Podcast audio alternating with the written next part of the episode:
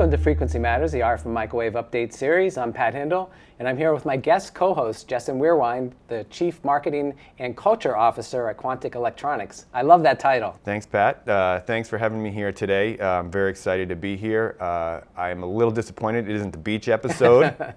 but uh, middle of November is not that bad. No. Can you tell us about the culture part of your title? Yeah, um, so at Quantic Electronics, we are very concerned about culture. It's one of our top priorities. And we believe very passionately that if we create a culture where our employees are happy and love coming to work, that will transition to our customers. And we have two main goals. One is to make Quantic the greatest place to work in the electronics industry, and two, to make sure that our customers are happy. Yeah, that sounds like a great way to do it. A lot of companies don't have that much enthusiasm, so it definitely helps. Yeah, we spend a lot of time talking to our employees, understanding what makes them happy, and making sure they feel good about coming to work every day. Great. So, in this episode, we're going to take a look at our November 5G and IoT themed issue. The cover feature is written by authors from Infineon, and they take a look at GaN on silicon technology for RF amplifiers, getting the best of both worlds, so high performance and low cost. And it'll be interesting to see how this pans out. There's been a lot of investment in that area. I think MACOM was teaming with Infineon for a while, and it seems like they've kind of withdrawn from that, and Infineon's pushing on. So, what do you think of the viability of GaN on silicon for RF? Yeah, Pat, there's been uh, a lot of discussion over the last decade about uh, GaN on silicon. I think Nitronex made some initial inroads, uh, I think, in the military uh, industry early on. And more recently, we've seen some news from IQE and Global Foundries. Right. And it seems like they're uh, on the road to putting a large scale supply chain in place. The question is can the technology scale in the larger commercial markets like 5G? And is the cost difference promises of GaN on silicon uh, strong enough to wrestle away from GaN on carbide? Yeah. And there's also thermal dissipation issues and things like that for reliability. So I know they've been working on that. So we have a pack full of articles here. Uh, we got good ad support for our 5G IoT theme, so we appreciate our sponsors. It allows us to put more uh, technical articles in there. We have a uh, GaN market report from Yole Development going along with the cover story. We also have Open RAN system architecture and massive MIMO article from Xilinx because of their RF system on chip technology. We have a design of embedded PCB antennas for IoT applications from Pasternack. We have millimeter wave beamforming in urban environments from Remcom. And finally, critical steps for 5G private network deployments from Keysight. That's going to be a big issue uh, going forward. I think private networks are expected to be a big part of 5G, uh, so there's a lot of attention being paid to that. And our executive interviews for this month are Justin Weirwine and also Maryam. So she's the CEO and co-founder of Movandi. So we're looking forward to see what you say about Quantic Electronics. That'll be published online. So I also had a chance to talk with David Slack, Director of Engineering at Times Microwave Systems, and we discussed the challenges of designing components for the space market. So let's take a look at a clip from that now. So what future improvements do you expect over the next few years in the component space market? Well, I think I think this is a hugely exciting time to be looking at the space market. I think historically speaking, around the turn of the 20th century, people were riding their horses and buggies and they were looking at these wealthy people driving their automobiles and shaking their head at people that had more money than they knew how to spend and this crazy fad that people are you know that people are doing for recreation because they can 15 20 years later everybody's driving a car and shaking their heads at the people that are flying around in airplanes for no there was no market for it. There was no way to really make money at it. Military used them, and people with a lot of disposable income were were just using them for recreation.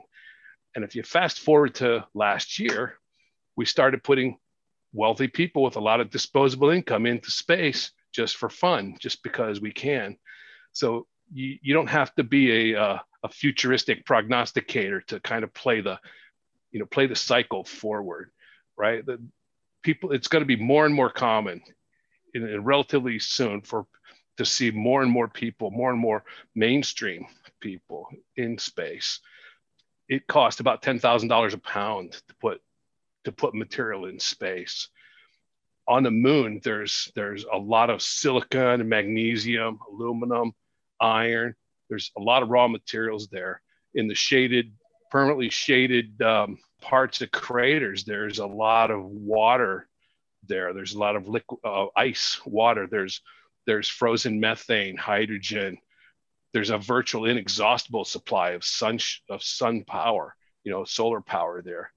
So when you take all of those things, put them in a mixing pot, and you throw in a, a little bit of artificial intelligence, smart robots, additive manufacturing, the ability to print filaments and actually print parts, you know, mechanical and structural parts, spars and ribs and things like that. I mean, I think I think we're going to see in our lifetime we're going to see things shift from a space for Earth economy to a uh, space for space economy, or at least we're going to add on that space for space. It was very interesting to talk to David Slack from Times Microwave Systems. He has a great optimistic view of space, so we might have him back for a podcast for a longer format version.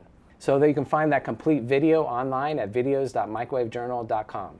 So turning to the news, we saw Ericsson issue a report that 5G networks will be critical to reducing CO2 emissions. The um, better efficiency of 5G networks promises to be better for Europe and the UK in meeting their emissions goals. So that was a big thing for Ericsson to publish. Then we also saw uh, Amazon's Project Kuiper team up with Verizon and they're going to start using their satellite network for services for consumers and international enterprises. And we've seen a lot of these space networks sign these big deals recently, so they're definitely going to be deploying services pretty soon to consumers and enterprises. So, uh, what did you see in the news? Thanks, Pat. Yeah, the Cowboy e-bike recently announced uh, utilizes smart road companion applications that ensure riders get precise information regardless of route they travel. It gives customers high performance positioning and connectivity solutions with u-blox positioning expertise and Taoglas's antenna expertise. And in my area of acquisitions, uh, Naprotek has completed the acquisition of Semigen, increasing their capabilities to include advanced RF microwave products, assembly and test services, and expands its reach across the U.S. Yeah, Semigen's a local company, so it's good to see them combine and get into a bigger company and see how that works out.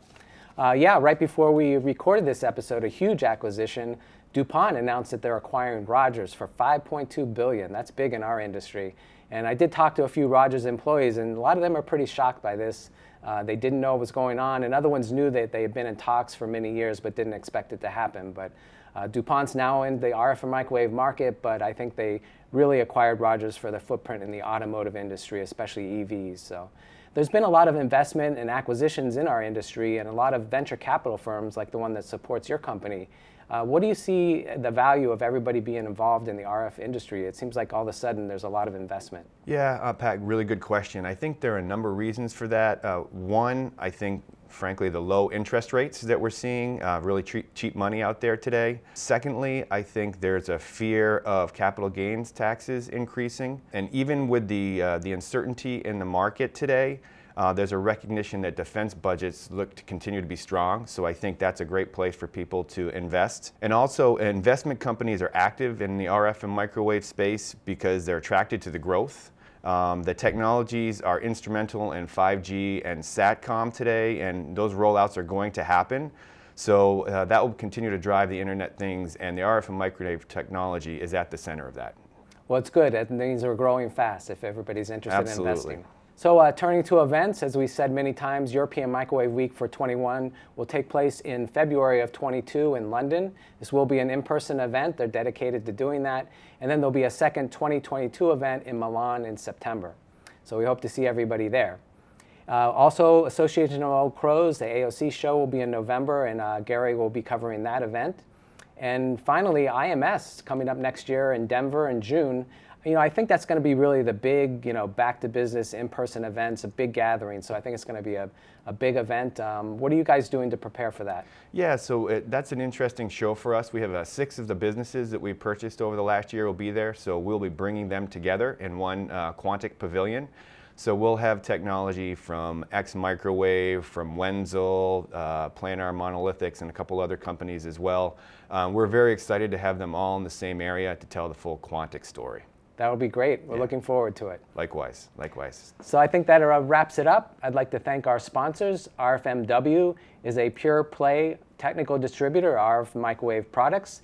And we also have Times Microwave Systems as a sponsor. And they are a designer and manufacturer of high performance coax cables, connectors, and cable assemblies. And remember, you can subscribe for free to Microwave Journal. Just go to microwavejournal.com slash subscribe. and it's free to anybody in the industry. And we thank you for watching and join us next time on Frequency Matters.